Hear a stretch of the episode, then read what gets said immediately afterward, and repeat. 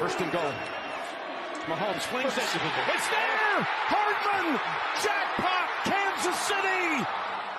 Ja, Chiefs vandt, øh, og så har vi vist også talt nok om den kamp, Elming. Ja, nu skal det handle om Vikings offseason, vi skal tale draft, vi skal tale free agency. Velkommen til Elming, du sidder i Østrig. Jeg sidder i Østrig, jeg kigger ud på et smukt landskab. Jeg tror, I har mere sne i Danmark, end vi har hernede. Uh, I hvert fald sådan i jordhøjden, når man kommer op i højderne, så er der, så er der lidt mere sne, men uh, vejret er smukt, og det er dejligt, det glæder mig til at tale Super Bowl. Dejligt. Hot, hot og helt øh, officielt velkommen til og kæmpe stort tillykke med mesterskabet, hvis du er Chiefs-fan.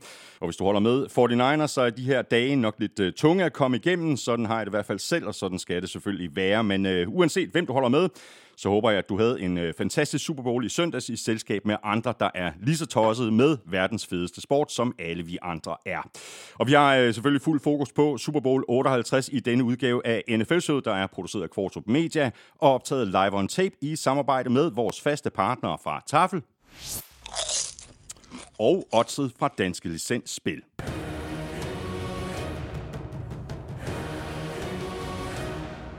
Husk, at man skal være minimum 18 år og spille med omtanke. Har du brug for hjælp til spilafhængighed, så kontakt Spillemyndighedens hjælpelinje Stop Spillet eller udluk dig via Rufus. Regler og vilkår gælder. Og så har vi også øh, Hello Fresh med os igen, og det betyder altså, at du lige får øh, endnu en chance for at spare en masse penge, helt op til 1.199 kroner på dine fem første måltidskasser. Brug vores kode HFNFL på hellofresh.dk. Mere om øh, det tilbud senere her i udsendelsen, hvor vi også skal have gjort lidt mere reklame for Danish Crowns All Stars Burger, og så skal vi også have fundet endnu en heldig vinder af et gavekort på 1.000 kroner til Danish Crowns Premium Site dyrbar.dk. Vi skal selvfølgelig også omkring ugens spiller have trukket om en øh, kæmpe kasse med taffeltips, og når vi har gjort det, så skal vi lige have samlet op på øh, NFL Honors og øh, Hall of Fame. Tak fordi du er med os, tak fordi du downloader og lytter. Du ved, hvor du finder os. Det er alle de sædvanlige steder, og derudover så kan du som altid også lytte på Danmarks største og bedste fodboldsite, gulklud.dk, og selvfølgelig også på nflshowet.dk. Jeg hedder Thomas Kvartrup, og her kommer helt officielt min medvært.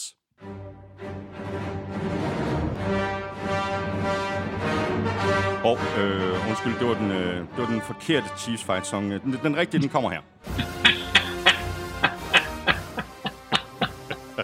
The Evil Empire, Star Wars, The Empire Strikes Back. Har vi, har vi et nyt øh, har vi et nyt Evil Empire? Har de overtaget den her skurkerolle for Patriots? Ja, lige præcis. Øh, Chiefs er altså mestre igen for, for andet år i træk, og der er jo flere, der begynder at tale om det her med, at det er det nye Evil Empire. Og det virker faktisk også til, at uh, Chiefs-spillerne har taget rollen på sig.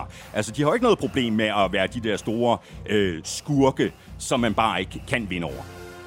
Jamen altså, hey, hvis du vinder et mesterskab, og du kan løbe rundt med en stor, fed ring, og så du her på Valentine's Day kunne hjælpe med skal til stor parade i Kansas City, hvor der bliver hældt oceaner af kærlighed ned over dig, så tror jeg, at du også godt kan acceptere rollen som skurk. Ja, præcis. Jeg ved ikke, om man kan kalde den her Super Bowl for en uh, instant classic, uh, men spændende var den i hvert fald. Og apropos classic, Elming, så er der udelukkende classic i uh, tafelsækken. Klassikeren over dem alle, og så to styk ægte NFL-sødklassikere. Kan du uh, gætte, hvad, hvad, hvad for nogle uh, poser jeg sidder med? Jamen, jeg sidder også med en chili banæs. Ja, du er den ene af dem. og så har jeg også chili cheese wings, og så har jeg klassikeren over dem alle, Tafels original. Sådan der.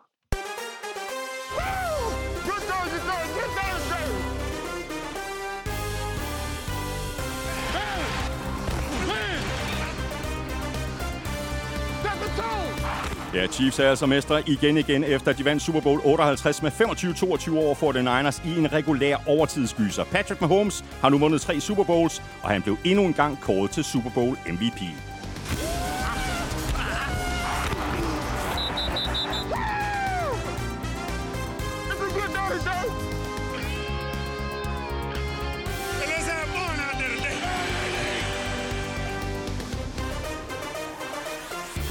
Hvad var de afgørende momenter? Hvad var nøglespillene? Hvem havde overtaget i skakspillet mellem Shanahan og Spagnuolo? Spørgsmål er der nok af, og vi forsøger at komme hele vejen rundt om årets neglebider af en Super Bowl. Jeg hedder Thomas Kvartrup, og med mig har jeg Claus Elming.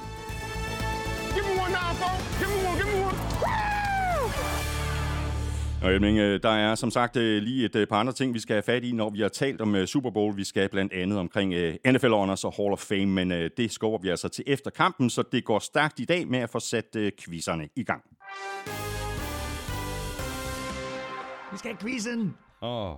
Det er tid til quiz, quiz, quiz, quiz, quiz. og hvad siger du til Elming? Hvad har du til mig? Jamen, øh, nu var det jo godt nok Chiefs, der vandt, men der var en 49ers-spiller, som udmærkede sig ganske betragtet, og som måske endda havde været i spil til at blive MVP, øh, hvis ikke 49ers havde tabt. Men øh, Joan Jennings, han både kastede og greb et touchdown som den bare anden spiller i historien. Hvem var den første? Ja, har du en anden quiz til mig? Nej. Nej, okay, så, så venter jeg bare med at svare.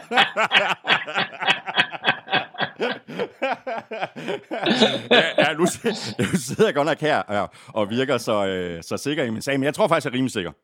men øh, okay, den, den, den kan Jamen, tage til sidste det, kan være, det kan være, det, jamen, det kan være, jeg undervejs kommer på den quiz. nej, nej, nej, det her, det var quizzen. Nå, okay, nå, fint nok. nu får du, øh, ja, du kan vælge en af tre øh, quizzer her fra Jakob Question Mark Hansen. Der er en quiz, der hedder En værdifuld herre. Så er der en øh, quiz, der hedder En ung herre. Og så er der øh, den sidste mulighed, den hedder En besværlig top 5. Jamen, så tager vi en besværlig top 5. Det kan jeg godt forstå, du gør. Øh, ja. så, så skriver øh, Jakob faktisk, quizzen er nem. Hvem er de sidste, hvem er de sidste fem ikke-quarterbacks, der er kåret til Super Bowl MVP? Ah, okay, fedt. Ja, ah, men der har jeg måske en god fornemmelse. Så det er... Jeg kan prøve i hvert fald. Godt. Yes. Ja. Lige om lidt, der hopper vi altså i øh, Super Bowl 58, men inden vi gør det, så skal vi lige have tændt op under grillen sammen med vores øh, gode venner fra Danish Crown. Og det her med øh, Danish Crown, det er jo sådan lidt en, en dobbeltdækker. Dels skal vi have slået lidt mere på tromme for deres bacon barbecue burger bøffer, og så skal vi også have trukket en heldig vinder, et gavekort på 1000 kroner til Danish Crowns premium site. Det er det, der hedder dyrbar.dk, og det er helt crazy, så meget øh, lækkert kød, der er derinde, og jeg skulle hilse at sige, at der er altså en del udskæringer, som jeg faktisk ikke har set før, og som man heller ikke lige finder i det øh, lokale supermarked. Det, man så til gengæld kan finde i stort set alle supermarkeder, det er Danish Crowns Bacon Barbecue Burger burgerbøffer, som i anledning af Super Bowl er blevet omdøbt til All Stars Burger. Og de her All Stars Burger, de er altså ikke af det sædvanlige oksekød, men derimod af grisekød. De er allerede formet som burgerbøffer. De vejer 125 gram stykke. De fås i pakker med enten 4 eller 6 styk. Og som øh, vi har talt om et par gange, Elming, øh, så er bøfferne allerede krydrede, og de er fuldstændig klar til at smide på grillen eller panden, hvis man nu ikke har en øh, grill. Øh, det har både du og jeg, og jeg har haft gang i de her All Stars Burger øh, så sent som her i weekenden, og jeg ved faktisk også, at du har tryllet med dem mere end en gang. Jamen, altså, jeg synes, de er, jeg synes, de er virkelig, virkelig gode. Øh, jeg tror, jeg sagt før, jeg synes, det er et godt alternativ faktisk til, øh, til oksekødsbøffer. og øh, de, øh, de giver en fantastisk smag, også fordi de på en eller anden måde øh, bevarer en enorm saftighed. Øh, og så har du hele det der øh, gris bacon blandet ind i bøffen allerede. Så jeg har haft dem med i sommerhuset, jeg har lavet dem derhjemme og så videre, og det er altid en stor succes.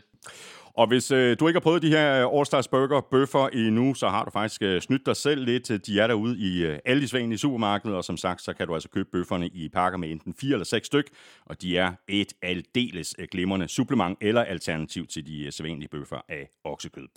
Nu skal vi have trukket øh, lod om øh, endnu et gavekort på 1000 kroner til dyrbar.dk. I sidste uge, der spurgte vi, tror du Bill Belichick vender tilbage som head coach i NFL? Ja eller nej? Og der er endnu en gang kommet rigtig mange svar ind på mailsnablag.nflsød.dk. Og jeg blev faktisk lidt overrasket over, hvor mange af vores lyttere, der rent faktisk tror, at Belichick kommer tilbage som head coach. Det er der øh, 36 procent, der tror, mens øh, de 64 procent altså mener, at Belichicks dage som head coach i NFL er over. Oh, men altså, hvis Mike, hvis Mike McCarthy han kan få en anden chance, så, så, så kan Belichick nok også. Elming, øh, det er jo ikke dig, der skal trække lod i dag, det er mig, og jeg har jo øh, fornøjelsen af at skulle trække lod hele øh, tre øh, gange, og jeg øh, stikker øh, lappen ned i øh, sækken for at øh, trække en øh, heldig øh, vinder. Og, yes, sådan der. Og der er Søren blevet stemt på ja. Der er en, der tror på Belichick, og øh, vinderen skal vi finde i København. Det er Mikkel Kåber. Stort tillykke med det, øh, Mikkel. Jeg sender dit øh, navn og adresse videre til Danish Crown lidt senere i dag, og så sørger de for, at øh, du modtager det her gavekort på 1000 kroner, som du altså kan bruge på dyrbar.dk. Vi trækker lod igen i næste uge. Det er sidste lodtrækning i den her omgang, og her kommer spørgsmålet.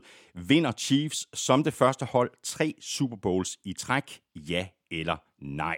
Skriv All-Stars Burger og dit bud i emnefeltet. I selve mailen, der skriver du dit navn og adresse, og så sender du mailen ind til mailsnablag.nflsød.dk, og bum, så er du altså med i kampen om det næste gavekort på 1000 kroner.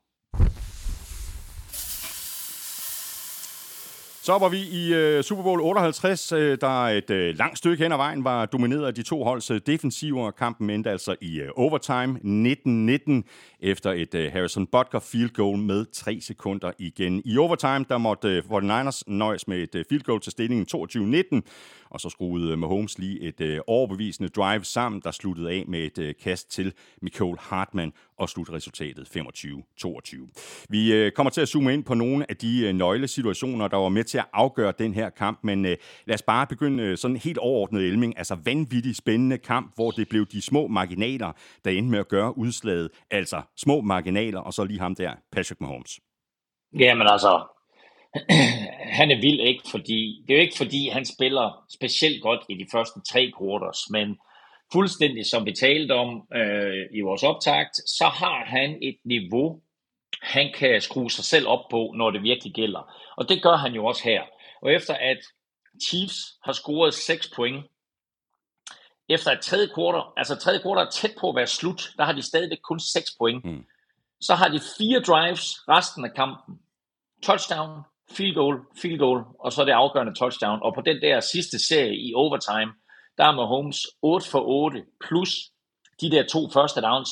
Øh, han løber hjem, og så selvfølgelig det sidste kast der. Ikke? Øh, og så kommer vi selvfølgelig tilbage til det. Men special teams blev præcis lige så afgørende, som vi talte om i vores optakt. Et misset ekstra point, og et muffed punt. Mm. Begge af 49ers ja. fik kæmpe betydning. Ja. Lad os bare uh, tage uh, afslutningen først, altså uh, overtime. 49ers, de havde bolden først. Uh, det var jo det, som Shanahan valgte efter, at 49ers de vandt uh, coin tosset. Spørgsmålet er, om det var en fejl at starte med bolden. Uh, det er jo ikke sådan noget uh, bagspejlslogik, jeg er ude i her, men det giver jo modstanderen uh, de kort på hånden, at de ved præcis, hvad der skal til, altså enten for at vinde kampen eller forlænge den yderligere. Mm. Ja, lad mig lige vende tilbage til. Lad os, lad os først lige gennemgå øh, reglerne Øh, de nye regler, fordi går vi tilbage til 2010, så spiller Saints og Vikings øh, uh, NFC-finale, der går i overtime, og Saints vinder lodtrækning i overtime, går ned og sparker et field goal, kampen er overstået. Det får NFL til at ændre reglerne, sådan så de siger, at hvis uh, et hold sparker field goal, så skal det andet hold også have muligheden.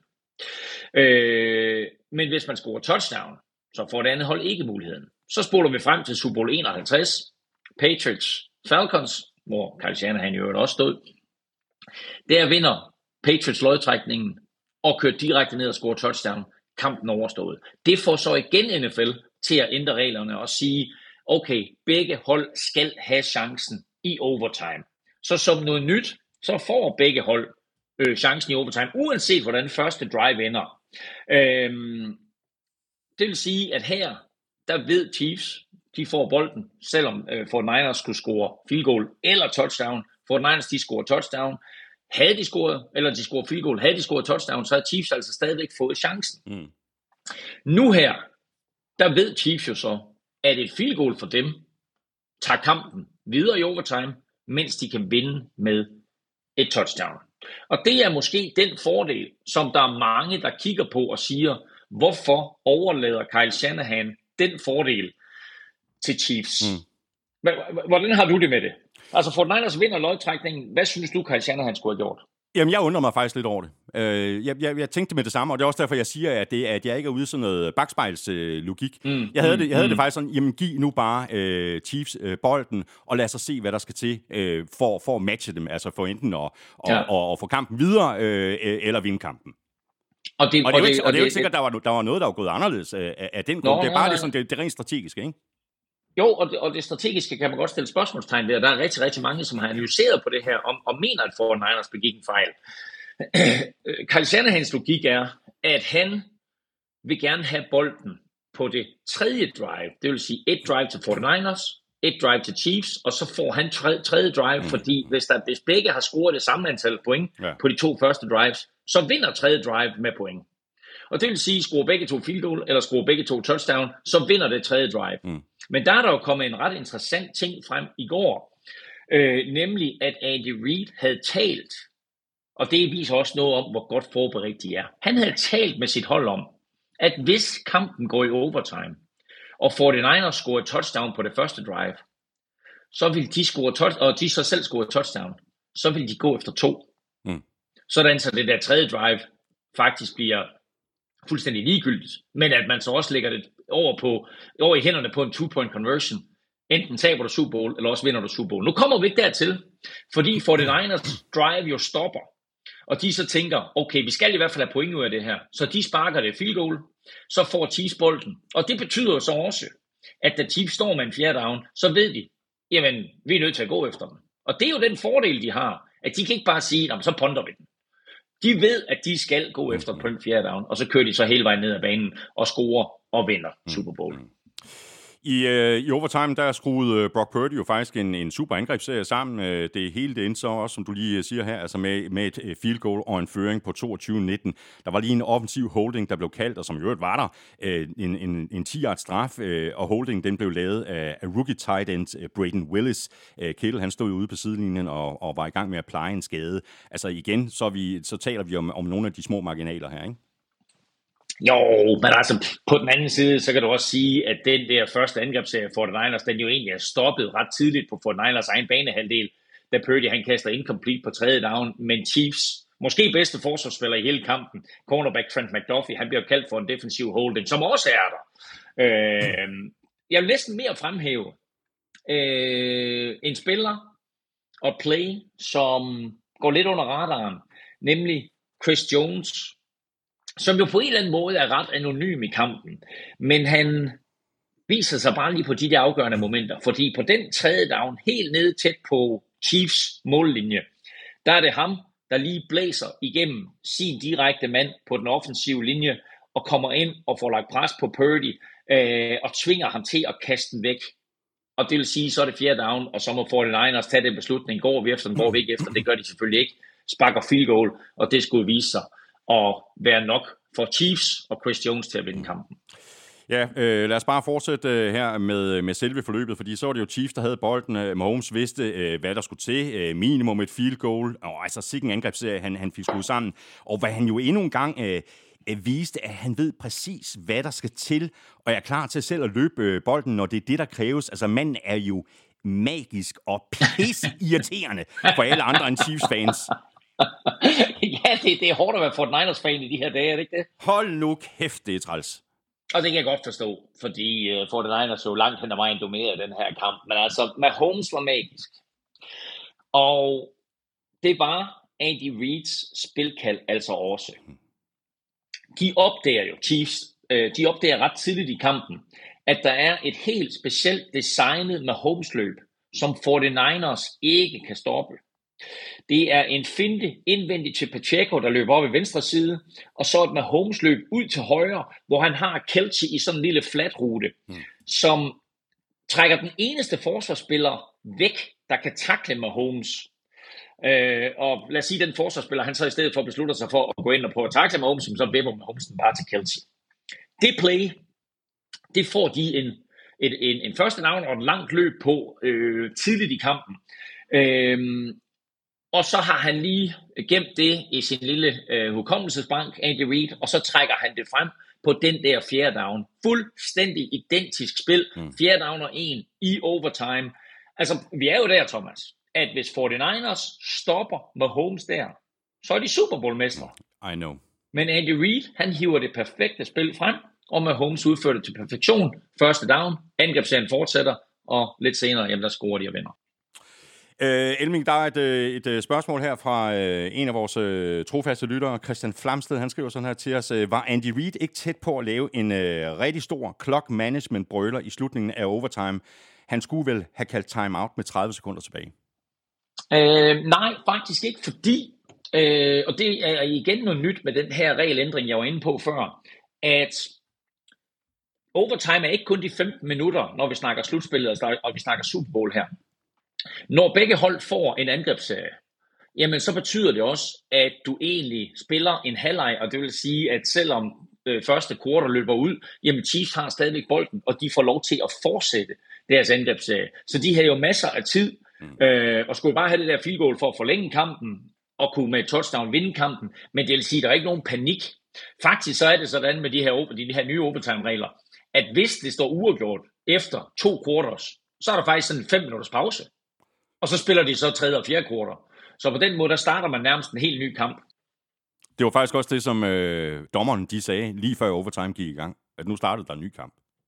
Ja, det gjorde det også. Ja. Så og det, det, det, det stod uafgjort. Det stod ikke helt 0-0, det stod 19-19. Så, øh, og, og, det, og det er sådan, øh, det, det er noget, man lige skal forholde sig til, fordi det er selvfølgelig en kæmpe forskel i forhold til øh, grundspillet, hvor der er 10 minutter, og står det uafgjort efter 10 minutter, så ender kampen uafgjort. Mm. Og så blev det altså Michael Hartmann, øh, der scorede det afgørende touchdown til øh, slutresultatet 25-22. Øh, så fra at være blevet sorteret fra hos Jets, og så lige pludselig stå som en held i Super Bowl, det er jo helt vildt. Han har også været sådan lidt udskilt i sin tid hos, hos Chiefs, men Monik han er tilgivet nu. Jo, altså han levede i hvert fald ikke op til det faktum, at han var et andet runde pick for Chiefs. Uh, en knæk med masser af fart i stængerne, og det skulle vel egentlig have været ham, der, havde over, der overtog rollen som den der dybe trussel, øh, da Tyreek Hill han røg til Dolphins. Øhm, og ironisk nok, så er det faktisk Michael Hartman, der tidligt i kampen griber det første lange kast fra Mahomes, som jo minder utrolig meget om det wasp-spil, som Tyreek Hill kørte i Super Bowl øh, mod 49ers for fire år siden. Bare i stedet for, at øh, Tyreek Hill greb den venstre side, så griber Michael Hartman den her i højre. En vanvittig kast i øvrigt af Mahomes, som kaster ned i double coverage men bare stoler på, at uh, Michael Hartmans fart er nok til at lave det spil, og det er det også, og så er det så lige efter faktisk, at, at Pacheco han fumbler. Men altså, Andy Reid, ikke? igen, Michael Hartman. Øhm, lad, prøv at høre her. Michael Hartman, han havde øh, 0 yards øh, i de tre slutspilskampe før Super Bowl. Det var også ham, der fumbler bolden der øh, imod Bills på et linjen og mm. triller ind igennem endzone til touchback. Siden han kom til Chiefs, fra Jets, øh, og, og Chiefs gav en slik for at få ham tilbage. Øh, der har han grebet i seks kampe for Chiefs, 14 bolde, 118 yards og 0 touchdowns. Her i Super Bowl 58, der griber han tre bolde for 57 yards og det afgørende touchdown. Og Andy Reid, han venter til aller sidste play i overtime med at kalde det spil som Chiefs scorede på to gange sidste år i Super Bowl mod Eagles. Dengang der var det Sky Moore og Kadarius Tony, som scorede på det der play, de kalder corn dog. Her, der er det upåagtet Michael Hartman, ja. som jeg er ret sikker på, for Niners ikke har forberedt sig ret meget på, Nej, præcis. som laver den der lille motion, mm. som sætter kæmpe pres på den yderste Fort Niners-spillere, og så ruller Mahomes ud til sin højre, holder lige med sit blik, der holder han lige forsvaret på plads, kigger indad, Michael Hartman glider, glider fri på ydersiden, og så vipper han den til Hartman. Game over. Chiefs er Super Bowl mester for tredje gang på, på fem år, og Michael Hartman, apropos nye regler og overtime, han var ikke klar over, at han havde vundet kampen. Han tænkte, om jeg har scoret i overtime, men han var ikke klar over, og det viser også bare lidt om den her forvirring, der opstår, både blandt spillere og kommentatorer og fans og alt muligt andet. Ikke? Hvordan er det helt præcis, de fungerer? Mm. Så hele stadion, hele Las Vegas eksploderer, hele verden eksploderer klokken 05 om morgenen dansk tid, og med Gold Hartman, han tænker, Hvad, hvorfor går folk sådan amok? Hvad sker der? Hvad? Men han er lige afgjort, øh, han er lige afgjort Super Bowl. Ja, det er øh, spillet, spillet har i øvrigt skiftet navn, så det nu hedder Tom and Jerry så nu er det ikke corn dog længere, nu er det Tom and Jerry. Og spilkaldet i hotlen lød helt præcist. Tiger 12, Tom and Jerry right, Gun Trips right, Bunch F Shuttle. Og den der F-shuttle, det er en motion. Det er den motion, Cole Hartman han løber, og så er han jo altså fri nok til at score.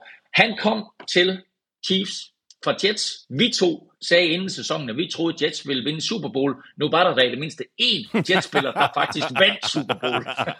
så lidt, lidt ret fik vi. vi fik ret. Emil, lad os bare tage kampen fra, fra begyndelsen. Så helt overordnet, så dominerede 49ers jo første halvleg, øh, både på angrebet og forsvaret. Øh, alligevel så gik 49ers øh, kun til pause med en føring på 10-3 i øvrigt, efter at der stod 0-0 efter første kvartal. Og her kan man ja. måske godt sidde med en følelse af, ikke mindst som 49er-fan, at det i virkeligheden var i første halvleg, at 49ers tabte den her kamp, altså simpelthen fordi de ikke kendte deres besøgelsestid og fik sådan noget mm. sækken mere til. Og så var det selvfølgelig heller ikke lige en, en del af, af, af planen, at Trent Williams skulle lave øh, en, en, en holding og en, og en false start på 49ers anden angrebsserie, eller at Christian McCaffrey skulle fumble på Chiefs 25-yard linje på 49ers første angrebsserie. Nej, man kan også godt se Trent Williams. Han var, øh, han stod der og, og, og kiggede ned i jorden og holdt hænderne på knæene. Han tænkte, nej, nej, nej, nej, nej, jeg står i min første Super Bowl. Ikke? Jeg har glædet mig til det her øjeblik. Og så laver han altså to straffe øh, lige i træk. Øh, Christian McCaffrey, øh, overraskende selvfølgelig, at han fumbler. Altså, det er så sjældent, at han fumbler, men altså, hey, øh, en anden spiller, der heller ikke fumbler, det er Isaiah Pacheco. Mm. Og som jeg sagde lige før, ikke? Altså, han fumbler på, på, på 49ers øh, 9 linje så på den konto, der står det sådan lidt, lidt 1-1. Øhm, jeg vil hellere pointere, apropos når jeg sækken til, jeg vil hellere pointere de to gange, hvor Purdy har en mand fri i endzonen, men begge gange lige bliver presset så meget, så han ikke kan levere et helt præcis kast. Første gang, der har han Brandon Ayuk bag ved Chiefs safeties, fri til touchdown, misser ham. Og anden gang, der har han Debo Samuel fri bag ved en Chiefs cornerback og misser ham. Altså får 49ers to touchdowns der og 14 point, i stedet for to field goals og 6 point. Så er det jo en helt anden kamp, og så er der betydeligt mere pres mm. på, øh, på, på, på Chiefs, end, end, øh, end der var. Øhm, og generelt så fik 49ers jo alt for lidt ud af, at de dominerede første halvleg på den måde, de gjorde. Både den offensive linje, og den defensive linje var brutale. Mm. Men til syvende og sidst, der gik de jo til pause, kun foran med 10-3. Ja, præcis. Vi talte jo en, en del af matchuppet mellem uh, Kyle Shanahan og uh, Chiefs uh, defensiv koordinator Steve uh, Spagnuolo uh, i sidste uge, altså i vores optagsudsendelse. Og det blev vel lige præcis det skakspil, som vi havde set frem til, at det skulle blive. Skakspillet var der, men jeg synes faktisk, at det var mere spillerne, end det var systemet, der afgjorde den her kamp. Nu nævnte jeg lige skyttegravene. Ikke? Altså 49ers dominerede jo i skyttegravene i de første øh, tre quarters. Og for at få lidt ud af det. Men kigger du på de spillere, som Chiefs har. Altså Chris Jones kommer bare lige med øh, et, et stort spil på de rigtige tidspunkter. Patrick Mahomes spiller sig op i fjerde kvartal og overtime. Trent McDuffie er måske faktisk den her kamps bedste spiller overhovedet. Øh, Harrison Butker. Ikke? Altså, i 1982, der blev Mark Mosley, der blev han NFL MVP, altså for hele ligaen. Den eneste special team spiller, der nogensinde er blevet MVP, det er Desmond Howard i Super Bowl 31. Her har du en kicker i Harrison Butler, der i den grad har kæmpe afgørende indflydelse på, at Chiefs de ender med at vinde Super Bowl. Det er klart, at han bliver ikke MVP. Men jeg synes, at det var spillerne for Chiefs mere, end det var systemet. Spagnuolo, Altså ingen tvivl om, at han forsøger konstant at forvirre Brock Birdie, viser pres et sted fra, så kommer pres et andet sted, viser en blitz, og så i stedet for så trækker alle folk tilbage, og øh, varierer det med, om det, om, om, om det ligner noget cover 1, og så pludselig så er det cover 2 eller cover 3. Og al den der slags der, som, som på en eller anden måde er ganske standard. Jeg synes ikke, Purdy han lå sig påvirke af det. Jeg synes ikke, at, at han var specielt forvirret. Jeg synes, han gjorde det fint. Øh, så overordnet set synes jeg faktisk, at det var Chiefs spillere mere end systemet, der vandt kampen for dem. Elmin, du talte jo lidt øh, om i vores øh, Super Bowl optagsudsendelse, at du håbede for Shanahan, at han turde blive ved med at løbe bolden. Mm. Han løb øh, stort set ikke bolden i tredje kvartal. Jeg, jeg sad og var ved at blive sindssyg. Øh, måske var det så noget i Steve Spagnuolos øh, gameplan, der tvang Shanahan til at ændre strategi, eller hvordan ser du det? Ja, jo, men det kan du godt have ret i, fordi Chiefs satte jo ret rigtig mange folk op i boksen. Altså, jeg talte på et tidspunkt, der stod ni mand i boksen. Og det gør det selvfølgelig en lille smule problematisk at løbe bolden.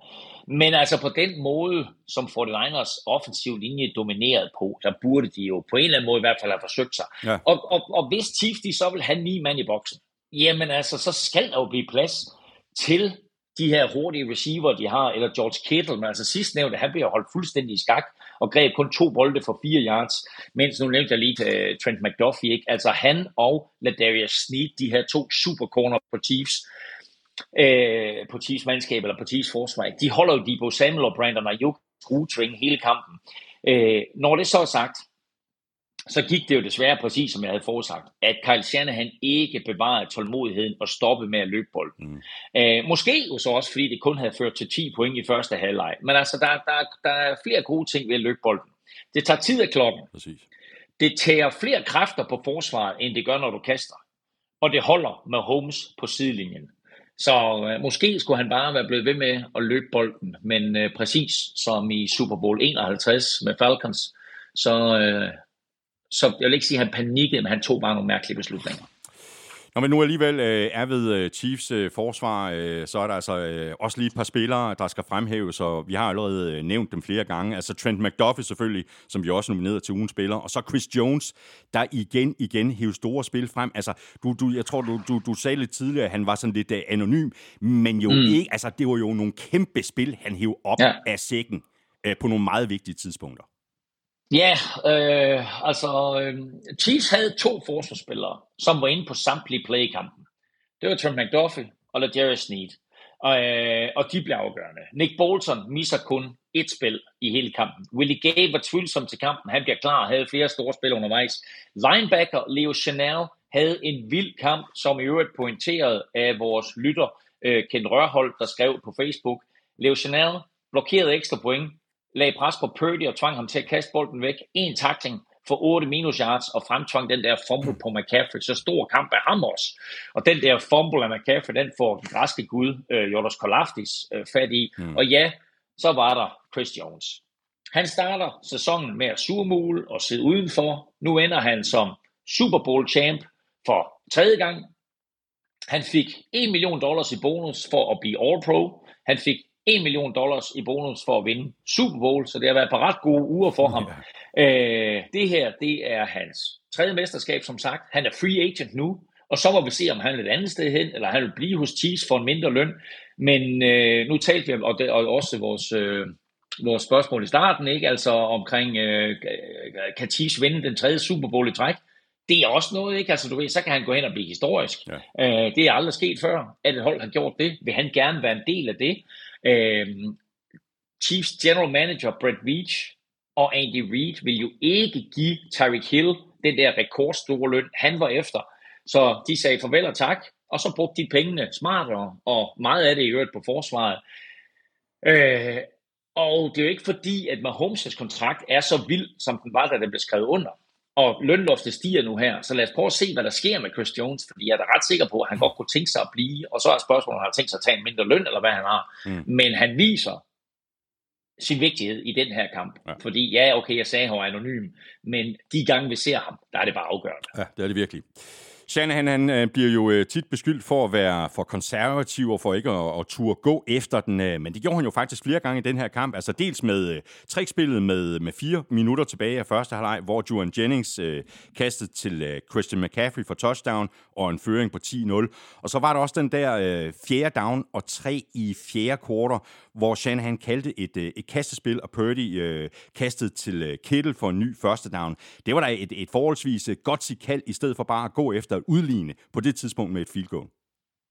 Det var mega godt se, og jeg var overrasket, fordi jeg tænkte, at ah, nu sparker de field goal. Men altså, han, øh, han tager en chance her, og det kunne jo faktisk have været kampafgørende. Mm. Øh, ikke mindst fordi, øh, umiddelbart efter, at de har fået den første down på, da de går efter på fjerde down, der scorer Jawan Jennings et touchdown og bringer 49ers foran med 16-13. Men rookie kicker Jake Moody, der har brændt mindst et spark i fem kampe i træk, sender ekstra point lidt for meget mod venstre, og der bliver det så blokeret. Øh, så i stedet for at være foran med fire, så er de kun foran med tre. Det er jo en kæmpe, kæmpe forskel. forskel. Kæmpe forskel. Og lige med hensyn til trickspillet. Altså, Jawan Jennings, han er tidligere high school quarterback. Det her, det er hans første kast i NFL nogensinde. Så der kan du også tale om et play, som modstanderne i hvert fald ikke har forberedt sig på. Bolden ud til ham i venstre øh, bagudrettet, så han stadigvæk gerne må kaste den fremad, venter, kaster den over til Christian McCaffrey, og jeg sidder og tænker, det der, det går ikke godt. Der er, den har de lure Chiefs. Men altså, den her offensive linje for 49ers, de får lige skærmet alt, og så griber øh, McCaffrey bolden, og så vil jeg sige, den acceleration, han viser der, hold nu kæft, var der meget fart i stængerne på den hvide knægt. Øh, første touchdown i øvrigt i kampen, jo meget sent her i, mm. i, i anden kvartal, og, og pludselig en 10-0-føring. Men altså, hey, Chiefs har været bagud med 10 i alle de tre Super Bowls, de har vundet her med Mahomes. Øh, de var bagud med 20-10 mod 49ers i Super Bowl 54, de var bagud sidste år mod Eagles, med 24-14, og her der er de så bagud øh, 10-0, men øh, som Holmes sagde øh, lidt efter kampen, lidt floskelagtigt, men han sagde det trods alt, bagud med 10, det er der, vi går i gang. Godt, i forhold til øh, Shanahan, så kan man måske sætte lidt spørgsmålstegn ved, om han øh, ikke burde have kaldt en timeout i slutningen af første halvleg, hvor Chiefs havde bolden, altså øh, i, i håbet om at selv at kunne få bolden og måske kunne score yderligere før pausen. Og så var der også hans beslutninger om at kaste bolden til sidst i den regulære spilletid på den angrebsserie, der endte med, at Moody bragte 49ers foran med 19-16. Ville det ikke have været smartere at løbe bolden på tredje down, altså mindre risky for det første, og tiden ville mm. fortsætte med at tikke, og det er vel ikke ligefrem tid, man har lyst til at forære Mahomes? Nej, vi talte om det vores optakt. Jeg nævnte det også lige for få minutter siden, at han bare ikke er helt skarp i de afgørende momenter af de her tætte kampe. Og den her beslutning kan i hvert fald diskuteres. Altså scorer de touchdown, så er det en god beslutning. Nu ender det med, i stedet for at koste dem 40 sekunder, som så giver Chiefs lidt længere tid at arbejde med i forhold til at få udlignet øh, og, øh, og, og sende kampen øh, i overtime. Og øh, der tror jeg helt sikkert, at man skulle være gået lidt mere konservativt mm. til værks og have forsøgt at få tiden ned under et minut eller ned under 40 sekunder eller et eller andet. Ikke? Øh, men, øh, men de gav dem 53 at arbejde med, og det er bare for mig, når man møder med Holmes. Ja. Der var jo en, en del, der spekulerede i, øh, hvordan øh, Brock Purdy ville reagere på den store scene, øh, om han ville kunne stå for presset. Øh, vi talte også om det, Elming, og her må vi vel bare sige, at Purdy spillede en, en fin kamp, og at det i hvert fald ikke er hans skyld, at få den andres tabt. Altså, jeg synes faktisk helt overordnet set, at han spillede en rigtig flot kamp, øh, og, og ikke mindst imod et rigtig stærkt forsvar. Jeg synes, han var pissegod. Jeg synes, han var virkelig, virkelig god. Han havde nogle øh, enormt lækre spil, hans timing på nogle af de der kast der er bare så lækker. Han køber, det talte vi også om, altså det der med, at han lige køber sig lidt ekstra tid i lommen, altså lige bare lige bevæger sig et par skridt sidelæns, for både at få lidt ekstra tid, men måske også for at få en bedre vinkel på sine kast, og så leverer han øh, den ene sukkerbold efter den anden. Han har nogle krydsningsruter, hvor han bare lægger bolden helt perfekt og rammer receiveren i løb. Han har nogle, øh, nogle, nogle gange, hvor han bare står som sådan en hel øh, statue inde i lommen, og bare altså, stoler på, at den offensive linje laver blokeringerne, og så leverer han den perfekte bold. Og når der ikke er noget, der er åbent, jamen altså, så laver han en checkdown. Det har han også lært, fordi der er mange quarterbacks, der, ej, jeg skal ikke lave en checkdown. Han er iskold. Mm. Han tager det play, der er der. Ja. Altså, Purdy laver nærmest ingen fejl i kampen, men 49ers får for lidt ud af det. Øh, om han så skal lastes for, at de ikke får flere point ud af det første halvleg, eller Shanahan skal, eller det bare er en gave til, til Chiefs forsvar, det vil jeg lade være usagt. Men altså, vi har nævnt det et par gange, hvis Fort Niners skulle have vundet den her kamp, så skulle det være sket i første halvleg. Ja, præcis. En, øh, en anden af de unge spillere for Fort Niners, øh, som der var blevet sat øh, lidt spørgsmålstegn ved forud for kampen, det er rookie kicker Jake Moody. Han missede øh, det her ekstra point. Øh, det er selvfølgelig slemt nok i sig selv. Øh, som du også sagde, det var en, en, en kæmpe forskel, om man er foran med tre, eller om man er foran med fire. Ellers synes jeg egentlig, at han, han gjorde det fint. Altså, han sparkede også et langt field goal ind fra, fra 54 yards, så, så det virker heller ikke til, at sådan selve øjeblikket, altså det at stå i en Super Bowl, var for stort for ham. Nej, jeg tror faktisk, han var på 55, fordi han satte jo Super Bowl-rekord med det spark, inden Harrison Butker jo så stak den lidt senere i kampen. Den tidligere rekord på netop 54 yards, den havde Bills uh, Steve Christie jo fra Super Bowl 27. Uh, øh, men uh, i en kamp her, uh, Super Bowl 58, uh, hvor begge hold jo havde svært ved at score touchdown, der kom de to kicker i fokus.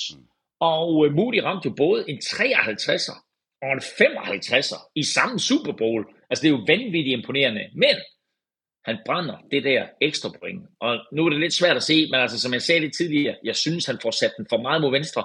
Han får ikke sparket den højt nok. Nej. Den der, den må aldrig blive blokeret. Så den hænger lidt på ham, og det brændte ekstra point. Og for femte kamp i træk, at han brænder mindst et spark, det er et field goal eller et ekstra point. Hey, de tog en chance inden sæsonen ved at sende Robbie Gold på porten. Uh, drafter en rookie kicker, drafter ham i tredje runde med et kompensationspick, men det er stadigvæk i tredje runde. Og de lå det være op til en rookie kicker øh, og blive en afgørende faktor i den her kamp, og det blev han ikke. Øh, holdet med guldhjelmene, de lå Robbie Gold go. Jeg tror ikke, at det var en gylden beslutning. Mm. Og så er det jo, når vi nu alligevel øh, taler om kicker, så er det jo vanskeligt at komme udenom Harrison Butker, som vi jo så også øh, nomineret til ugens spiller, og med god grund. Jamen, altså, hey, jeg sagde det tidligere, ikke? Altså, han kunne have været øh, MVP i den her kamp. Han rammer på alle sine fem spark i kampen. Fire field goals for 24, 28, 29 og 57.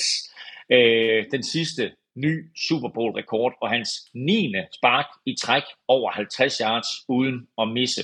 Han kroner sin bedste NFL-sæson med den tredje Super Bowl-ring og nominering til ugens spiller efter Super Bowl, og jeg er ret sikker på, at det sidste, det betyder utrolig meget for ham. Hvis vi øh, tager et kig på øh, Chiefs-angrebet, så havde øh, Mahomes og Company øh, svært ved at flytte bolden i første halvleg. Udover et øh, par store, eksplosive spil, så var der faktisk temmelig langt mellem snapsene. Travis Kelsey var en non-faktor, og her kræver det jo ikke sådan den øh, helt store analytiker-eksamen at se, at øh, Fortinanders forsvar kom ud til den her kamp med en helt anden ild under sig, end i de to foregående kampe mod Packers og Lions.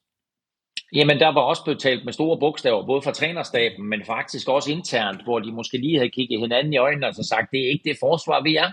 Vi er et bedre forsvar end det her, og for eksempel synes jeg, man kunne se det i en Chase Young, mm. som jo virkelig spillede på et helt andet niveau, end, end vi har set ham af i de seneste par uger.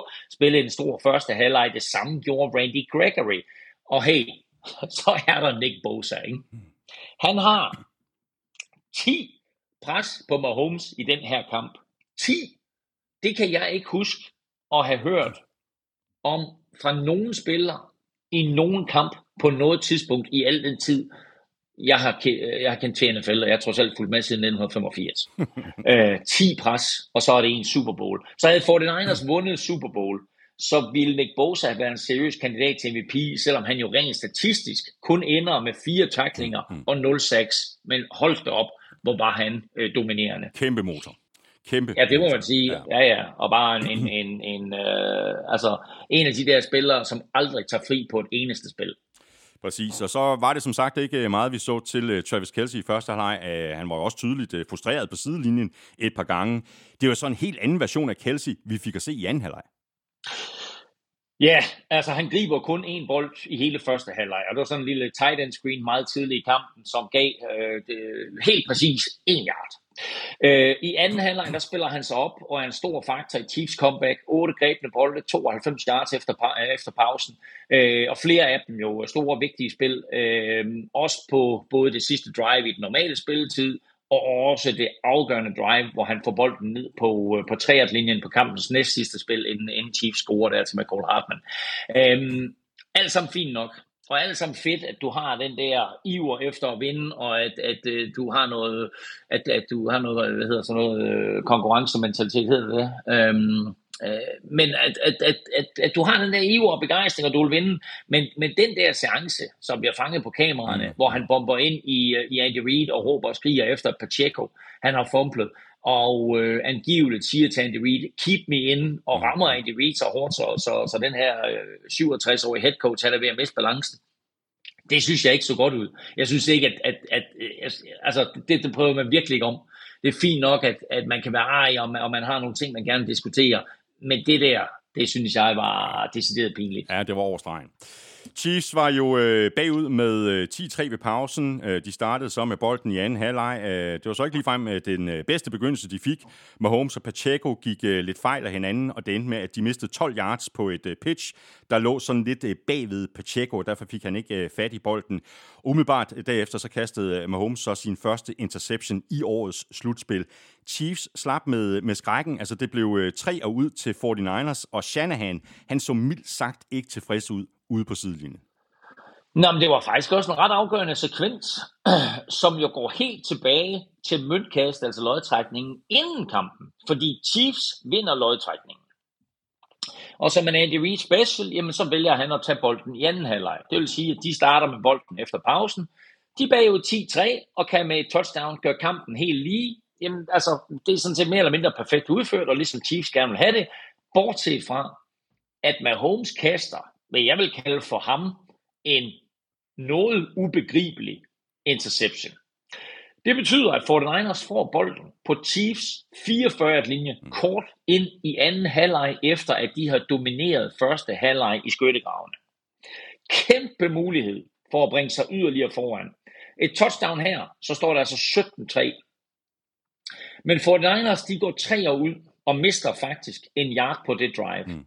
Og det er det første drive af tre i træk i anden halvleg, hvor de får minus 1, minus 1 og 0 yards. Mm. og det var præcis det, vi talte om i vores optakt i sidste uge, at Chiefs forsvar bare er super giftig efter pausen. Og nu spurgte du mig til taktik tidligere. Skulle få den til løbe bolden mere? Jeg ved det ikke. Var der andre måder, de kunne første down på? Jeg ved det ikke. Spagnuolo får bare justeret og kommer ud og får den eller Chiefs forsvar lukker ned i starten af den halvleg. Chiefs øh, skulle så have lidt øh, hjælp, kan man sige, for at få bragt sig foran. Øh, det er jo bare fodbold i en, i en nødskal, altså de små marginaler og det der med penalties og turnovers.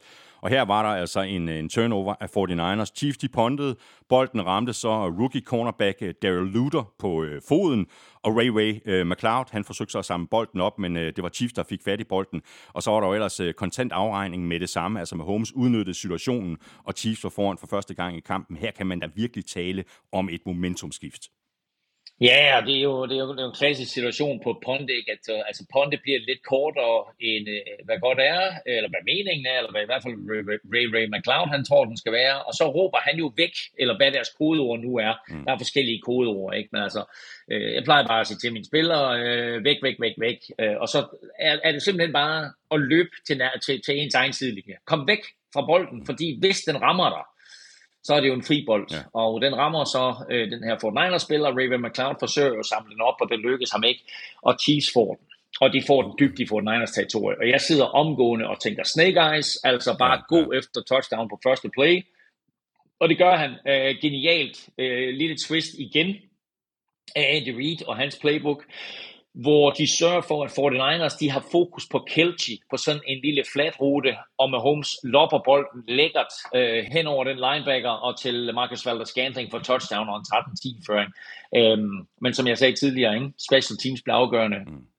Ja, forsvaret var vigtigt. Ja, angrebet scorer nogle point, men special teams, Moody brænder et ekstra point. 49ers moffer det her punt, der fører til Chiefs touchdown. Altså i en lavt scorende affære, hvor det på det her tidspunkt står 10-6 til 49ers med tre minutter tilbage af tredje kvartal. Der er det her et kæmpe spil.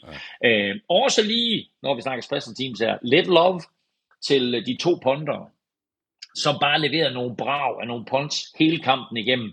Så øh, flot kamp af Chiefs, Tommy Townsend, og af 49ers. Kom så. Wismazowski.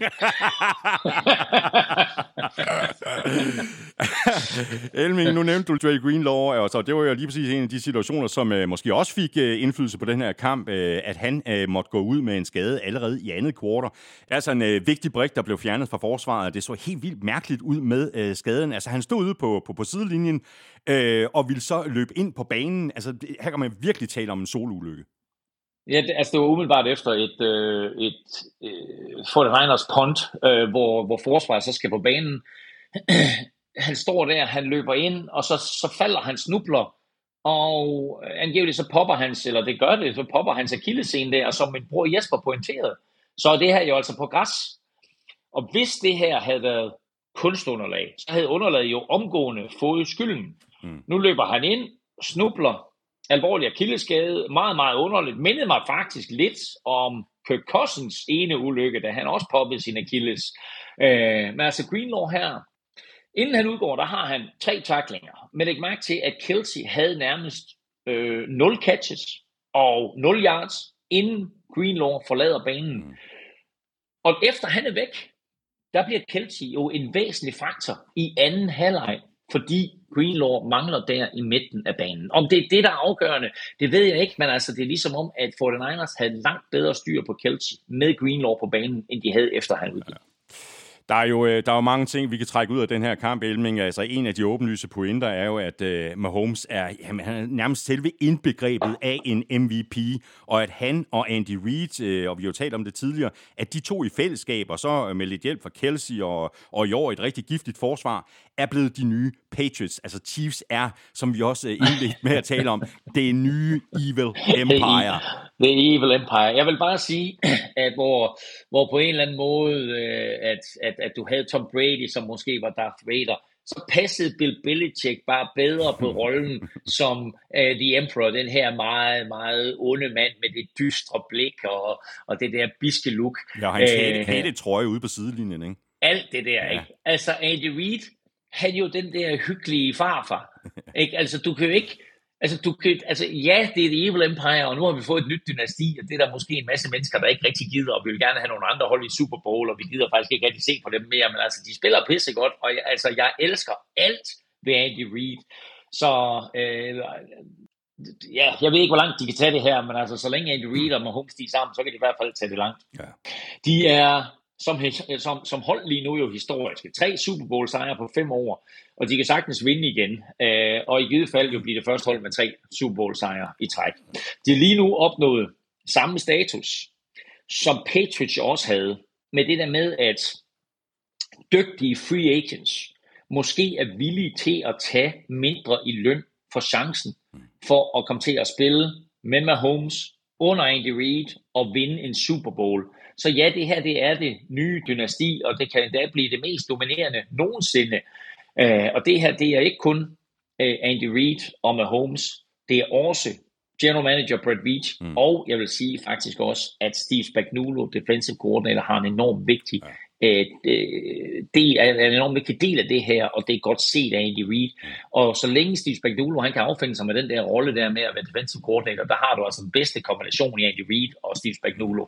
Så hele det der, ikke? Quarterback, general manager, god trænerstab, øh, der, det, det, det, altså, det bliver svært at, at hamle op med Chiefs i de kommende år. Ja, det gør det virkelig. Og med Holmes, altså, han har nu i sin øh, meget unge alder spillet i seks konferencefinaler i træk.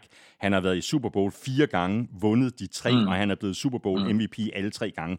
Altså, det er jo godt nok gået stærkt. Og han er jo allerede med i, i snakken, øh, om man vil det eller ej, når vi taler om de helt store, altså som Brady og Montana. Jamen altså, det er, øh, det er jo helt vildt, hvad han har opnået. han er selvfølgelig et fuldstændig unikt quarterback-talent, men han kommer også ind i en god situation, og med den perfekte træner i Andy Reid, som jo også trader op for at få ham. Øh, og, øh, og, og, og det samarbejde, de har, øhm, er jo helt på højde med det, vi så med, med, med Bill Walsh og Joe Montana, og for den sags skyld også med, med Bill Belichick og Tom Brady. Men forskellen på Belichick og Tom Brady, det er, at Belichick han styrede forsvaret, og Tom Brady styrede angrebet med god hjælp fra Josh McDaniels, og hvem der nu ellers var.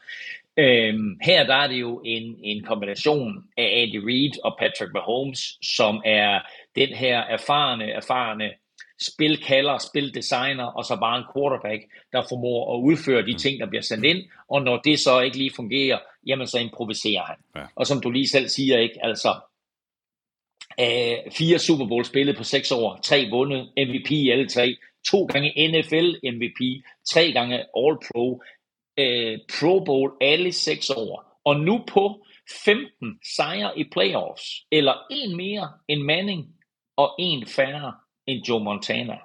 Det er helt vildt. I søndagens, I søndagens Super Bowl, der kaster han for 333 yards og løber for 66, flest af alle for Chiefs. Selvom forsvaret spiller en stor kamp, Øh, og selvom jeg synes, at Harrison Butker var en seriøs spejler til MVP, så var der ikke nogen, der fortjente det mere end, øh, end Mahomes. Mm. I mange år, der lå der jo sådan en, en, øh, tung sky hen over hovedet på Andy Reid. Han kunne bare ikke vinde den store kamp. Nu har han så vundet tre Super Bowls, og han ser så rolig ud ude på sidelinjen. Nærmest som om, at han ja. ved... Ja, når, at, når, Kjeld, når, når ikke lige skubber til ham. Ja, ja, præcis. Men han, han ved, han skal nok, han skal nok finde en løsning, uanset hvor, hvor, hvor, hvor, hvor skidt det ser ud. Altså, hvor hører Reid hjemme i historien med det her dynasti, som han har fået øh, bygget? Jamen altså, han er også historisk nu, ikke? Altså, han er bare femte træner i historien med tre Super Bowl titler. Der snakker vi også Bill Belichick med, med seks, ikke? Vi snakker Chuck Nolan med fire for Steelers dengang. Så snakker vi Joe Gibbs, øh, der vandt tre med, med, med Washington Redskins. Øh, Joe Gibbs jo, der vandt tre med tre forskellige quarterbacks. Lidt imponerende alligevel. Mm. Og så selvfølgelig øh, Bill Walsh, øh, som vandt tre med, med Montana. Så, så han er deroppe nu, øh, Andy Reid, og det er jo langt fra sikkert, at, at det stopper her. Altså siden Andy Reid blev træner for Chiefs i 2013, der har han ført dem til mindst 10 sejre i 10 af sine 11 sæsoner. Han har ført dem til 8 AFC West titler i træk, 6 AFC finaler i træk, 4 Super Bowls på 5 år og nu 3 sejre. Han var 14 sæsoner hos Eagles fra 99 til 2012. Han er nu samlet op på 259 sejre. Det er fjerde flest i NFL-historien. Han er oppe på 26 playoff-sejre. Det er næstflest, kun overgået af Bill Belichick. Han er, jeg tror jeg sagde, han var 67 tidligere, det passer ikke, jeg tror kun han er 65. øh, og kun i gåseøjne. Men nu har han meldt ud, at han fortsætter. Jeg ved ikke, der var en masse spekulationer om, der var nogen, der sagde, at ah, han har tænkt sig at trække sig tilbage efter Super Bowl. Jeg sad og tænkte, Altså, jeg ved ikke, hvem der finder på de her historier. Jeg kunne aldrig nogensinde forestille mig, at han ville trække sig tilbage. Han ville da også gerne blive historisk. Han ja, ville da også gerne vinde den der tredje træk. Eller faktisk, lad os nu sige, at han træner i Bill Belichick 71, øh, Pete Carroll 72, ikke? så han kan træne, øh, hvad hedder han, Andy Reid, i hvert fald 5, 6 eller 7 år mere. Ikke? Mm. Og gør han det, så kan han måske overhale Belichick både hvad angår sejre øh, i, i grundspil og slutspil, og måske en dag også nå op på de der seks Super Bowl sejre, som Belichick og Brady fik sammen om, som man sagde, åh, det bliver aldrig slået, det er historisk, det kan aldrig nogen, der kommer derop igen. Altså den her kombination af Andy Reid, hans trænersdag, Brett Veach og Mahomes, de kan vinde masser af Super Bowls. Så har vi på den anden side, der har vi øh, Kyle Shanahan, som sådan øh, er blevet den nye Andy Reid. Her kan man virkelig tale om en monkey on the back for hans øh, vedkommende. Altså historien er, og det vil den være lige ind til den dag, hvor han eventuelt måtte vinde Super Bowl, at det kan han ikke. Fuldstændig ligesom man sagde om Andy Reid i mange år. Ja, ja, og, og, og jeg ved godt, I ikke vil af med ham, men det krævede jo en ny klub for Andy Reid, og ikke mindst en ung superstjerne quarterback at vinde Super Bowl. Uh, men der er også noget med erfaring, og, og den har Andy Reid jo i rigelig mængde, mens Kyle Shanahan, han jo stadigvæk på en eller anden måde er, er ved at bygge den op, mm. men jo uh, nu, uh, kan man sige, har været lidt uheldig uh, med, med, med tre uh, Super Bowl nederlag. Uh, to som head coach og en som uh, offensive coordinator den der famøse 28-3-føring øh, for Atlanta Falcons, hvor han var offensive coordinator imod Patriots. Ikke? Øh, men det kan også mærke til, at de tre Super Bowls, han har tabt Kyle Shanahan, ikke? det er to til Mahomes, og det er en til Tom Brady, ja, ja. så det er jo sportens største stjerner, han har mødt. Øh, og han har jo faktisk i alle tre kampe haft sejren inden for rækkevidde. Øh, og det kan man sige, det er faktisk måske mere bekymrende, end det er godt, ikke? at han, jeg har nævnt det et par gange allerede, ikke? at, at der, der er nogle beslutninger, og der er nogle ting, der gør, at han ikke formår at lukke kampene, når de har chancen for det. Og 49ers har et virkelig, virkelig godt mandskab. De er godt drevet. De er unge, de har et solidt forsvar, de har playmakers, de har en ung, billig quarterback med masser af potentiale. Så der er jo en masse at bygge på, øhm, og de bør jo i de næste mange år være blandt de allerbedste hold i NFC-halvdelen. Så er spørgsmålet så bare, om de kan slå med Holmes mm. øh, og Chiefs, eller hvem AFC de nu kommer med til Super Bowl. Det her det er selvfølgelig et, øh, et bittert øh, nederlag for 49ers og for alle spillerne. Jeg ved, hvordan jeg har det som fan. Altså, de må jo have det 100 gange værre. Og hvis jeg var dem, så tror jeg faktisk, jeg vil have en lille bitte smule svært ved øh, at, sådan, at sætte mig selv op nu til at gå efter den igen. Altså, efter at have mm. været så tæt på i, øh, i mange år nu. Ja, det er jo nok ikke lige i morgen øh, eller i dag, at de skal begynde at tænke fodbold igen. Men øh, mens spillerne jo har fri ind til en gang i maj for de fleste vedkommende, så skal trænere og ledere og øh, front office og så videre, så skal de jo i gang med det samme nu her, mm. og gøre klar til free agency og draften. Øh, og der havde det selvfølgelig gjort processen lidt nemmere, hvis man lige kunne kigge over på et sådan sprit nyt øh, Vince Lombardi-trofæ, der stod i pokalskabet.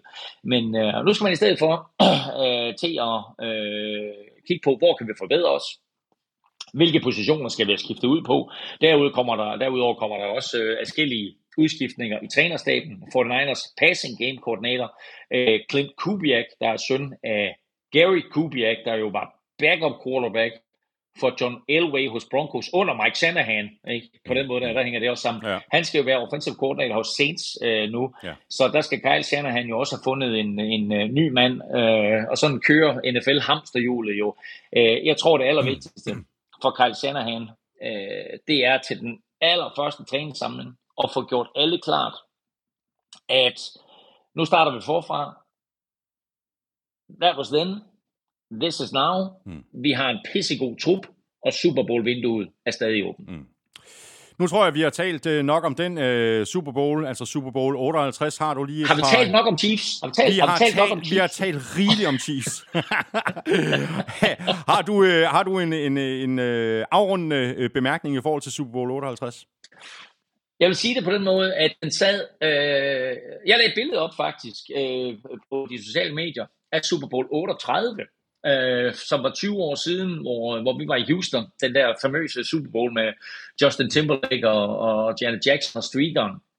Men den her Super Bowl mindede mig meget om, i og med, at den var meget lavt i meget lang tid, mm. og så bare eksploderede.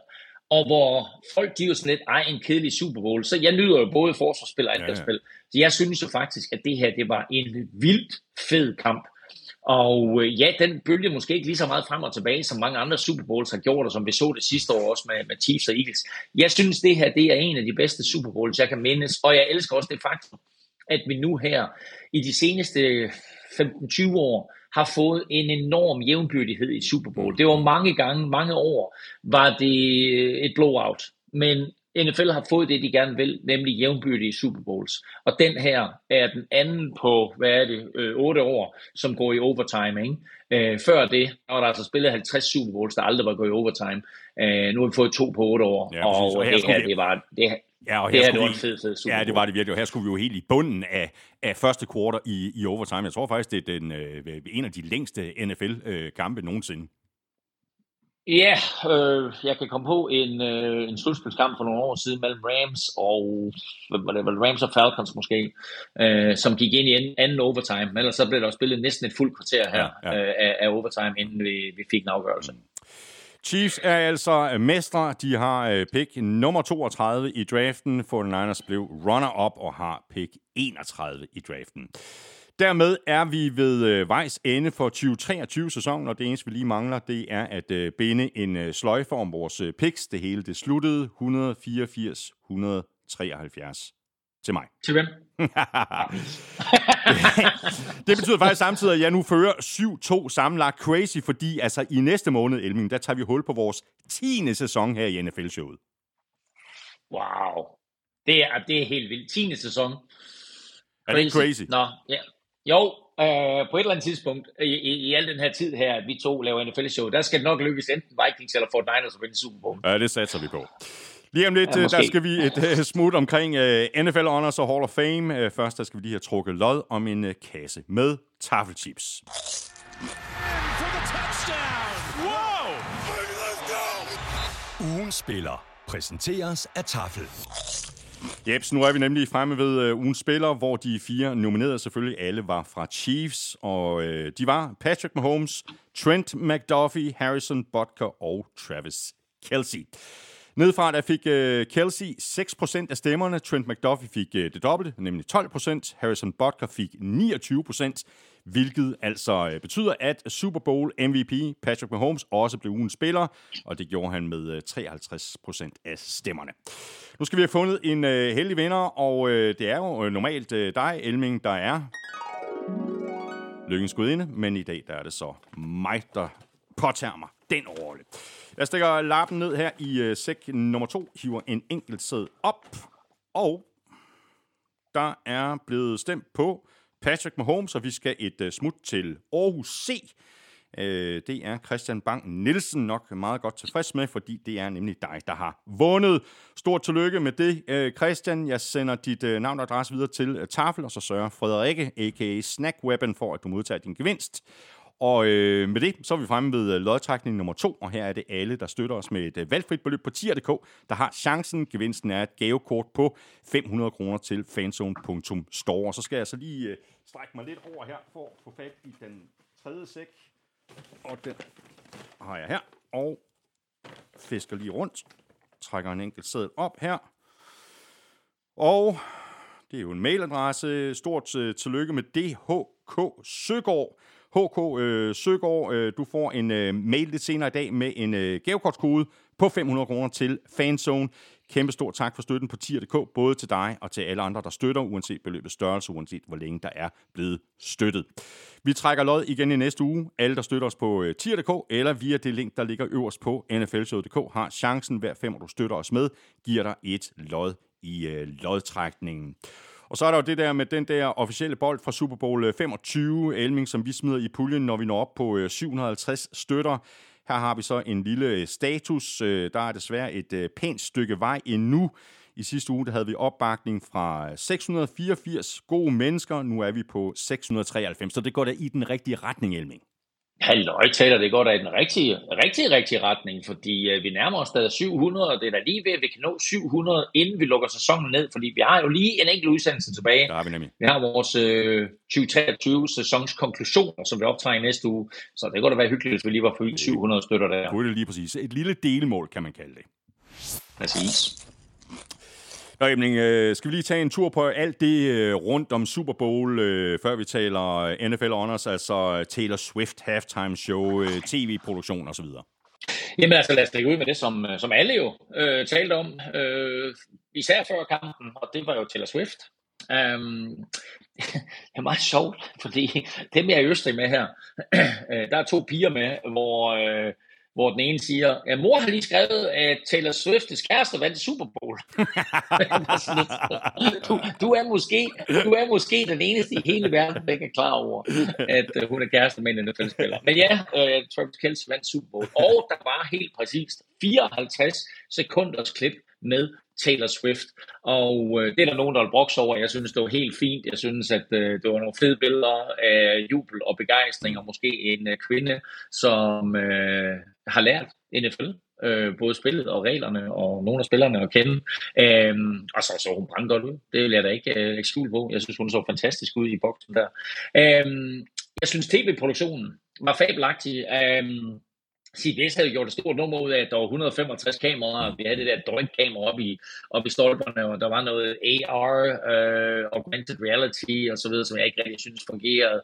Øh, så overordnet set super flot produktion, men altså for eksempel så har de jo kameraer, der dækker alt. De fanger jo, da øh, Drake Greenlaw løber ind på banen og snubler. Ja. Øh, de fanger alt, så altså der er intet, øh, der går, der går kameraets næse forbi, så, så vanvittig flot produktion. Og vanvittig flot produktion vil jeg også sige, om halftime showet. Altså hold kæft, hvor er det flot produceret, det der Ushers halftime show.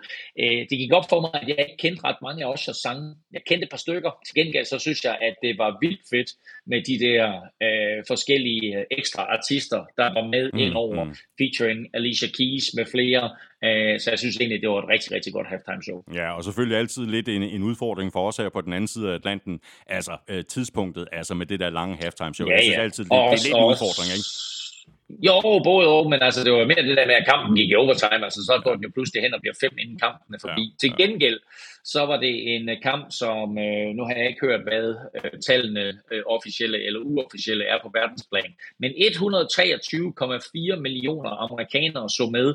Det betyder, at det er den mest sete tv-udsendelse nogensinde i amerikansk tv's historie. Så Super Bowl 58 uh, satte den rekord. Har I gjort noget ud af reklamerne inde på uh, gulklud.dk? Det kan du fandme bande på. Sådan Gå der. ind på gulklud.dk og se vores artikel over de bedste reklamer. Jeg har en kæmpe favorit. Ja, hvad er det for en? Så du, så du den reklame med Arnold Schwarzenegger? Ja, det gjorde jeg. Ej, prøv at Min bror og jeg, vi sad og vi skreg af grin. Hold kæft, hvor er det næber. det er det, jeg siger. Næber. Never. It's like it says on the paper. den er grotesk sjov. så, men uh, ej, så gå ind og se den. Alle reklamerne, alle de reklamer ligger inde på Google.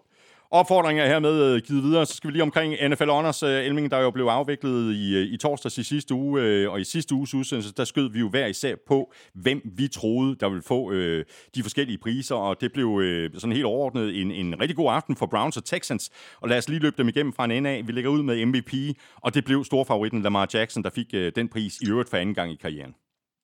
Ja, og ikke så meget at sige til det. Altså, som vi også nævnte i sidste uge, det her det er en grundspilspris, og han var den bedste spiller i grundspillet.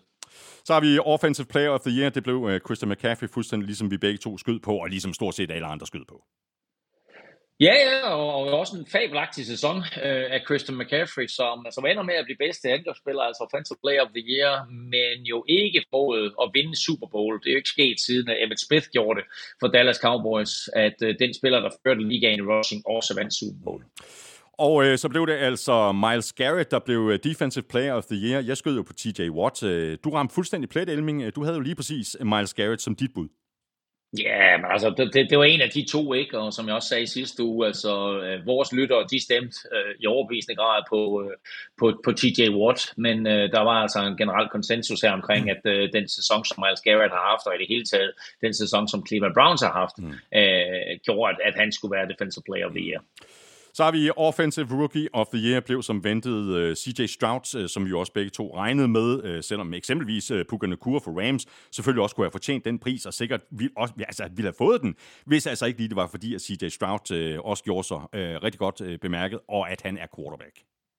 Ja, og det er netop det det, der er afgørende, fordi positionsværdien af quarterback, og det faktum, at det er så meget sværere at spille quarterback, end mere eller mindre nogen anden position i nogen anden sport, det gør, at, at den måde, han har taget ligaen med storm, øh, og jo rent faktisk førte NFL i yards kastet per kamp.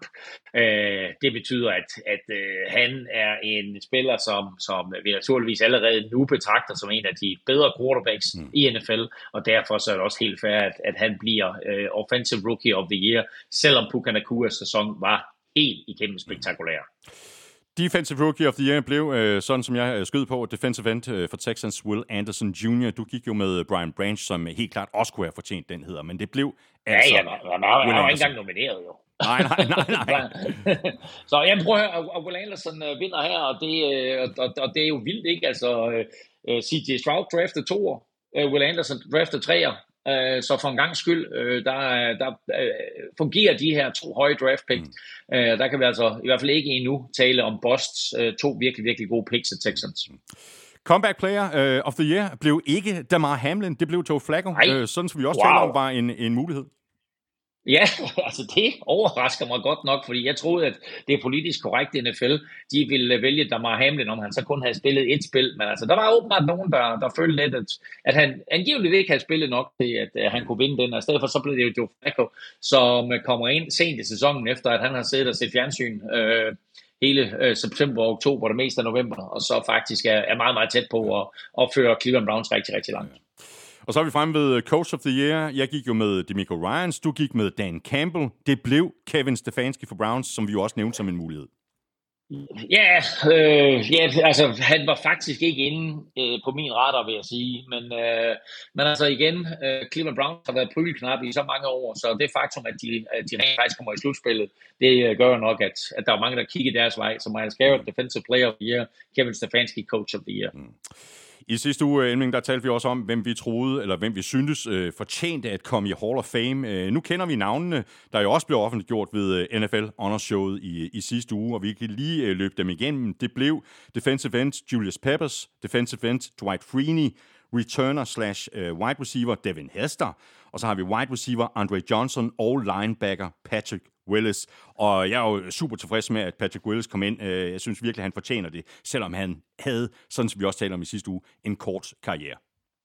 Ja, altså, jeg, jeg, jeg, jeg, jeg, jeg er sådan lidt... Jeg ved ikke helt. Jeg synes, at at spille otte år i NFL, ja, du, han var et monster, mens han spillede, men er otte år virkelig nok til, var, var, han ikke stort set komme... all, var han ikke stort set all-pro alle sæsoner? Jo, og han var, og han var da fantastisk. Det, det, altså, det var han der. var der ligaens bedste linebacker. Det er der ikke nogen tvivl om i de år, der han spillede. Men altså, øh, hvis du sammenligner med de andre, ikke? Altså, øh, Julius Peppers, øh, langt globalt karriere, stor stjerne, uanset hvor han var. Devin Hester, en spiller, som, som fuldstændig ændrede spillet. Uh, Andre Johnson, uh, den største stjerne, vel sagtens stadigvæk i Texans historie. Øh, Dwight Freeney, øh, kæmpe profil for, for Coles, der var med til at vinde Super Bowl for dem. Det er bare, jeg synes bare, det er nogle andre navne. Og jeg synes også, der er nogle af de navne, der er blevet forbigået, end Antonio Gates er blevet forbigået. Altså, der må jeg indrømme, altså igen, der taler vi om spillere, som revolutionerer en position. Jeg synes, det er lidt mærkeligt, Patrick Willis kommer ind. Lige om lidt, øh, der skal vi have nogle øh, forhåbentlig rigtige svar i quizzerne, men allerførst, der skal vi lige et øh, smut i podcastkøkkenet. Og det skal vi i selskab med Hello Fresh, verdens førende leverandør af måltidskassepakke med friske råvarer, leveret lige til døren og super nemt at gå til. Og Emling, vi kan jo ikke øh, løbe rundt og spise All Stars Burger hele tiden, og så er det jo rigtig godt, at vi har Hello Fresh, så der kan komme nogle andre ting på bordet, og der er nok at vælge mellem 33 forskellige retter hver eneste uge, så her er der altså virkelig mulighed for at få udvidet sin øh, madhorisont og få lavet noget mad, som man måske ikke selv lige ville have fundet på. Altså imponerende variation uge efter uge. Ja, og altså Super Bowl, NFL, football og mad det går bare hånd i hånd. Så øh, selvfølgelig kan vi både have All Stars Burgers og Hello Fresh med i samme udsendelse. Og jeg gjorde det, at når jeg tager udlandet, jamen så pauser jeg lige min bestilling, og så prøvede jeg lige at tjekke, hvad sker der, hvis jeg skriver Siller som leveringssted, men det godtog de sgu ikke. Har du ellers fået noget godt at, at spise her på det seneste for Hello Fresh? Altså i lørdags her på matrikken, der fik vi øh, helt klassiske hakkebøffer med brun sovs og bløde løg. Det skal man altså ikke kimse af. Og i går, der fik vi øh, nordafrikansk linsegryde med kikærter og pitabrød. Mm. Øh, og den sidste ret, det er i hvert fald en af de retter, som jeg ikke selv ville have fundet på. Smagte i øvrigt sygt godt. Sygt godt. Um, jeg vil sige det på den måde, at jeg elsker simpelthen at prøve nogle nye ting på HelloFresh og kigge og så sige, det der er normalt ikke noget, jeg vil spise. Lad mig prøve det. Det der, det er en ret, jeg ikke har prøvet før. Lad mig prøve det. Det der, det er noget kødfrit, som jeg normalt ikke vil røre med en øh, ildtang. Lad mig prøve det. Ja. Og det synes jeg er fedt, at mit, øh, mit kulinariske univers, det simpelthen bliver udvidet. Præcis. Og alle måltider hos øh, HelloFresh er doseret, så det hele passer perfekt til det antal personer, du har bestilt til. Så der er altså ikke noget madspild. Det er godt, både for klimaet og for dine pengepunkt. I det hele taget er der masser af fordele ved HelloFresh, og hvis du ikke er kunde endnu, så kan du blive det lynhurtigt, og du kan ovenikøbet spare en masse penge på dine fem første måltidskasser, helt op til 1.199 kroner. Og det kan du, hvis du bruger vores kode HFNFL på hellofresh.dk. Tilbuddet gælder også, hvis du er tidligere kunde og har opsagt dit abonnement for mindst 12 måneder siden. Så skal vi Der var bedre timing, bedre, bedre timing på det der, end det var på Jake Moody's ekstra point. Vi skal have quizzen. Åh. Det er tid til quiz, quiz, quiz, quiz, quiz. Nå, de spørgsmål til mig, Elming. Jamen det var, øh, du har jo åbenbart øh, svaret, men Ja, det håber jeg. øh, Jawan Jennings, Jawan Jennings både kastede og øh, greb et touchdown øh, i Super Bowl 58. Det er kun én spiller før ham gjort. Hvem? Nick Foles. Det er fuldstændig rigtigt. Hvorfor, hvorfor vidste du det? Ah, hvad? Det er heller ikke så forfærdeligt mange år siden, vel? Nej, men jeg, jeg, jeg, jeg, testede det her spørgsmål på min bror. Han kunne det ikke. Nej, det kommer ikke. Og så tænkte jeg, "Nå, det kommer fint." ikke bag på mig. Så, så fint, fint. Nå. Og så tænkte jeg, "Nå, så prøver vi det på dig også. Så, men det, den havde du fuldstændig styr på. Yes. Det var godt. øh, Og så valgte du jo øh, øh, en besværlig øh, top 5 øh, fra Jakob Question Mark Ja. Hansen. Øh, Han skriver godt nok, at quizzen er nem. Hvem er de øh, sidste fem ikke-quarterbacks, der er blevet kåret til Super Bowl MVP? Okay. Um, Mahomes blev MVP i år. Han blev også MVP sidste år. Året inden var det Rams mod, var det ikke, det var 56.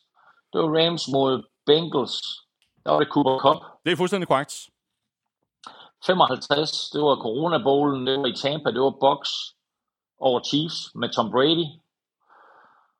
Øh, året inden, det var Super Bowl 54, der var det jo øh, Mahomes over for Niners. Året inden, det var Super Bowl 53, det var den der lavt scorende affære med Patriots og Rams.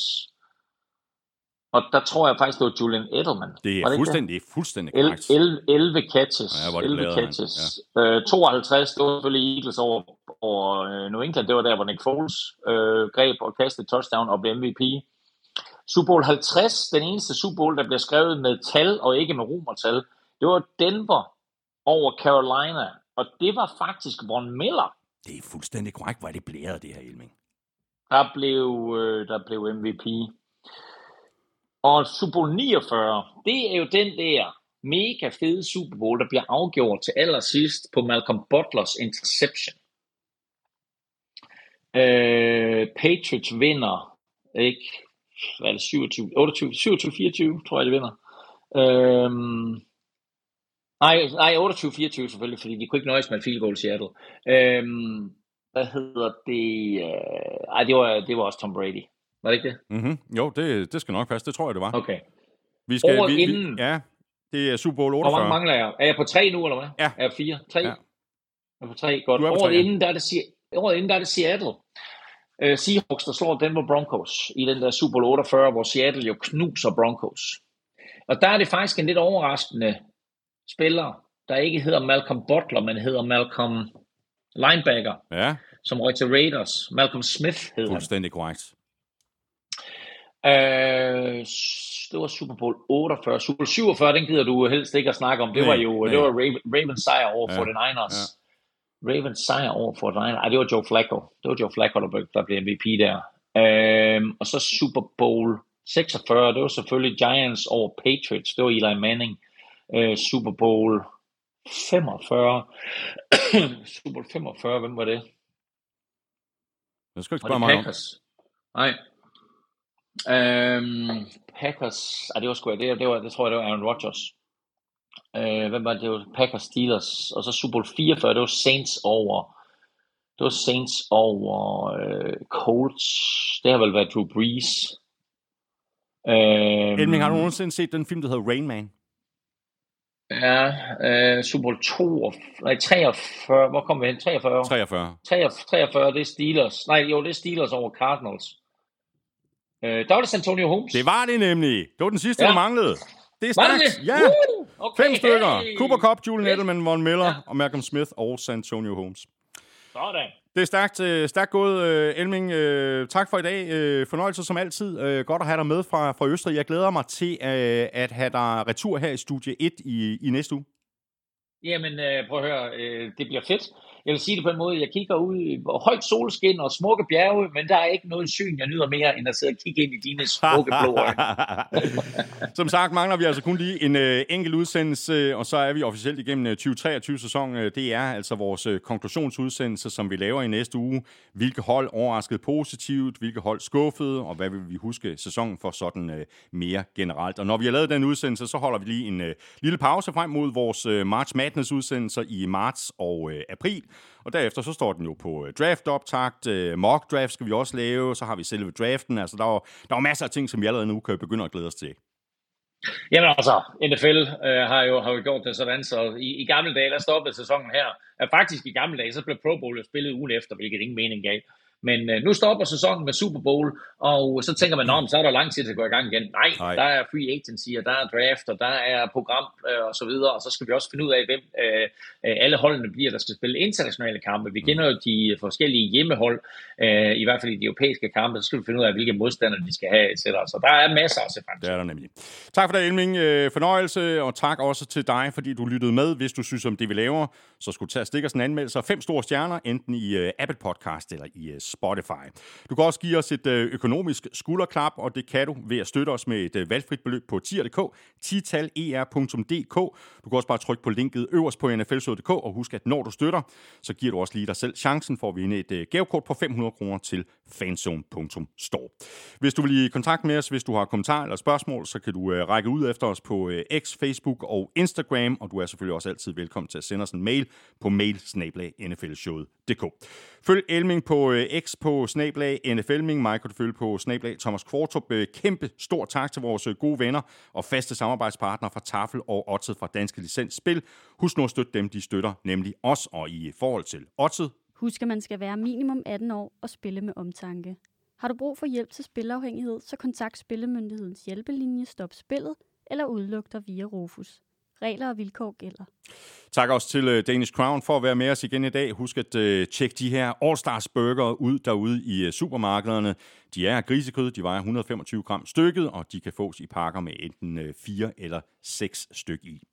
Hello Fresh skal også have et tak på mig ud af døren. Hvis du ikke allerede er kunde hos Hello Fresh, så kan du blive det lynhurtigt, og du kan ovenikøbet spare en masse penge på dine fem første måltidskasser, helt op til 1.199 kroner. Og så får du ovenikøbet fri fragt på den første kasse. Brug vores kode HFNFL på hellofresh.dk. Og det her tilbud det gælder altså både for nye kunder og for tidligere kunder, der har opsagt deres abonnement for mindst 12 måneder siden. Det var øh, alt for nu. Vi er tilbage igen helt fresh i øh, næste uge. Husk lige at øh, tjekke vores øh, Somi-kanaler allerede nu på lørdag, altså lørdag den øh, 17. februar. Her sætter vi nemlig gang i sæsonens sidste udgave af Det Bedste af det Bedste med Nemlig. Og det er altså her, at du har chancen for at vinde 1.000 kroner til nemlig.com, når vi trækker lod i næste uges udsendelse. Over and out herfra. Tak for nu. Vi høres ved. NFL-showet er produceret af Kvartrup Media, der også producerer PL-showet, Golf-showet og Born Unplugged. PL-showet giver dig alt om Premier League hver eneste mandag. Golf-showet er klar i dit feed tidlig tirsdag morgen, og fredag eftermiddag er der dansk politik i Born Unplugged. Husk også Vel Europa-podcasten, hvis du er til cykelsport. Elming og jeg er tilbage igen næste uge med en frisk omgang NFL-showet. Ha' det rigtig godt så længe. Hot odds.